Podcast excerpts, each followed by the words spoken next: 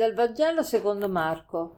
In quel tempo vennero i farisei e si misero a discutere con Gesù, chiedendogli un segno dal cielo, per metterlo alla prova. Ma egli sospirò profondamente e disse Perché questa generazione chiede un segno? In verità io vi dico, a questa generazione non sarà dato alcun segno. Li lasciò, risalì sulla barca e partì per l'altra riva. Quante volte lo abbiamo sentito, le persone dicono ah se io vedessi, se io vedessi dei miracoli, io potrei credere. Ma qui Gesù sospira profondamente e non dà alcun segno. Eh, di segni ne aveva già dati abbastanza, infatti è interessante leggere questo capitolo 8 del, del Vangelo di Marco. In ogni, ogni volta che leggiamo un brano è interessante leggere quello che lo precede e quello che lo segue questo brano è in mezzo a due miracoli importanti, il miracolo della moltiplicazione dei pani e dei pesci e la guarigione del cieco. Quindi è proprio in mezzo. E quando i farisei chiedono ancora un segno, quindi non gli bastano mai segni. È un po' quello che si dice, c'è un aforisma che dice così: per chi non vuole credere, nessun segno è sufficiente, per chi vuole credere, nessun segno è necessario. È proprio così, se tu vuoi credere non hai bisogno di, di segni, se non vuoi credere tutti i segni del mondo non, so, non ti sono mai sufficienti, perché per credere l'atto di fede è frutto di tre cose, della grazia di Dio, dell'intelligenza e della volontà. La grazia di Dio non manca mai, l'intelligenza Dio ce l'ha data perché dalle cose visibili possiamo par- arrivare all'invisibile.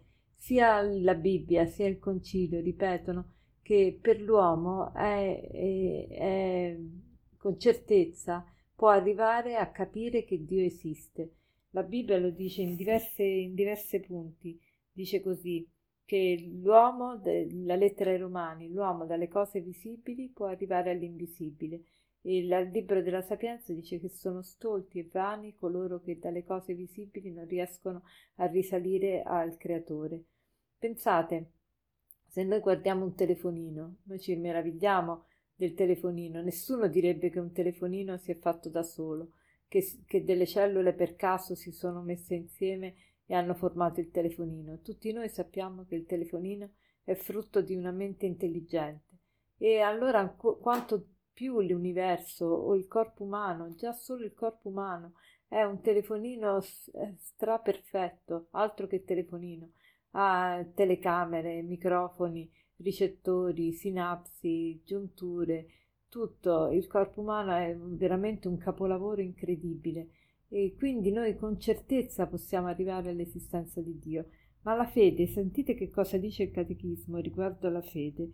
La fede è un'adesione personale di tutto l'uomo a Dio che si rivela, comporta un'adesione dell'intelligenza e della volontà alla rivelazione che Dio ha fatto di sé attraverso le sue opere e le sue parole.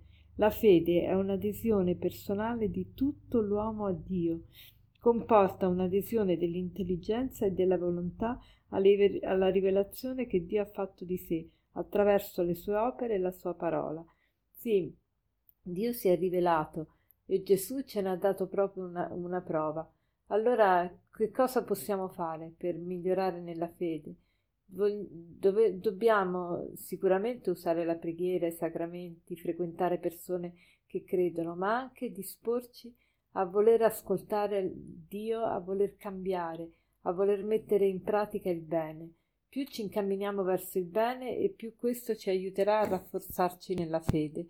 Infatti, proprio Papa Francesco, nella enciclica Lumen Fidei, a un certo punto lui dice così che tutti possiamo credere se vogliamo.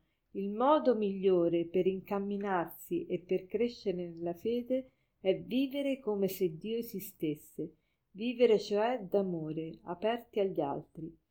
Lumen Fidei numero 35. Il modo migliore per incamminarsi e per crescere nella fede è vivere come se Dio esistesse, vivere cioè d'amore e aperti agli altri. E quindi preghiamo per chi ancora non ha fede, rafforziamo noi la nostra fede e per concludere volevo citarvi una, un aforisma di Pascal. Lui dice così, Andate in chiesa, non importa se adesso non credete, comportatevi come se voi credeste, inginocchiatevi, pregate, la fede non tarderà ad arrivare. Andate in chiesa, non importa se adesso non credete, comportatevi come se voi credeste, inginocchiatevi, pregate, la fede non tarderà ad arrivare. Buona giornata.